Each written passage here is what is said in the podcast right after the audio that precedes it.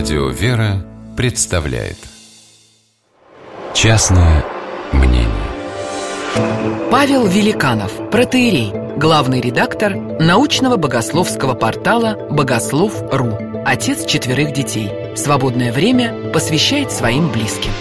Частное мнение Ну что, братцы, давайте теперь зажгем? Молодой красивый парень заговорщически прищурился. После ночного гуляния в честь избрания его председателем студенческого содружества зажигать уже никому не хотелось. Все были не в самой лучшей форме, но Борис выглядел сияющим, хоть и отмечал назначение со всеми наравне. Я предлагаю направить официальные письма от нашей организации разным крутым людям с предложением встретиться. Ну, президенту писать, ладно, не будем. А вот премьеру, а нам-то что? А вдруг встретиться? Вот будет бомба. Первое интервью с премьером. Круто, как вам? Собравшиеся с трудом следили за мыслью своего свежеизбранного председателя. Все, решено, пишем. Так, давайте думать дальше. Кому еще? И тут вдруг его осенило. А давайте напишем патриарху. Друзья смущенно сморщились. Да ему-то зачем? А вдруг согласится навстречу? Нам-то что стоит? Ну не ответит, за спрос не бьют. Когда через три дня к ним факсом пришел ответ из управления делами Московской Патриархии, где было уже назначено время встречи, Борис не мог поверить своим глазам. Он, молодой 20-летний мальчишка, председатель студенческого содружества университетов, пойдет навстречу с самим патриархом.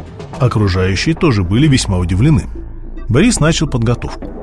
Он совершенно не понимал, о чем будет говорить с патриархом, какие задавать вопросы, о чем советоваться. Будучи совершенно не церковным и даже неверующим человеком, но при этом умным и шустрым, он хорошо понимал, что риск полного провала весьма велик. За оставшиеся пару дней до встречи познакомиться с основами православия не представлялось возможным. Ну, да ладно, выкрутимся не впервой, и на этом Борис успокоился. Когда он вошел в кабинет патриарха, краем глаза он отметил, а тут со вкусом все устроено, не по-чиновнически. На стенах изысканные бордовые шелковые обои, темное дерево, красивые светильники. Без помпезности, но очень стильно. Поздоровавшись за руку, патриарх предложил ему присесть за стол. Широко и агрессивно улыбнувшись, Борис начал интервью. После первого же вопроса, потому как интеллигентно и очень терпеливо патриарх отвечал, он понял, насколько глупы и неуместны были вопросы, в хмелю составленные накануне. Ему становилось все стыднее. Уши начинали предательски краснеть, но деваться было некуда. Он стал сжимать вопросы до предела, перескакивать, опускать. В его голосе вместо бравурной дерзости появились жалостные, виноватые нотки, но интервью надо было закончить.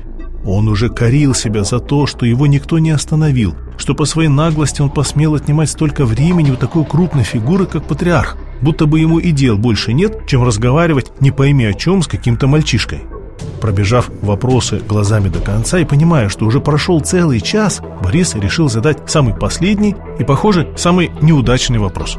Скажите, пожалуйста, а какое в вашей жизни самое главное событие или главная встреча?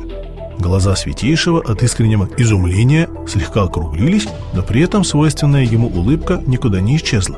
Как какое? Вот этот разговор, вот эта встреча, которая сейчас проходит. Борис был ошарашен. Он даже и мысли не мог допустить, что для патриарха он, амбициозный юноша, с глупыми и случайными вопросами, мог стать самым главным событием жизни. Прошли годы, и только став глубоко верующим церковным человеком, Борис понял, для Святейшего самым главным событием было то, которое происходило в данный момент.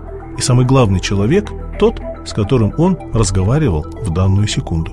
У него был удивительный дар любви – прозревать сквозь пелену суетных будней неприходящую значимость текущего момента.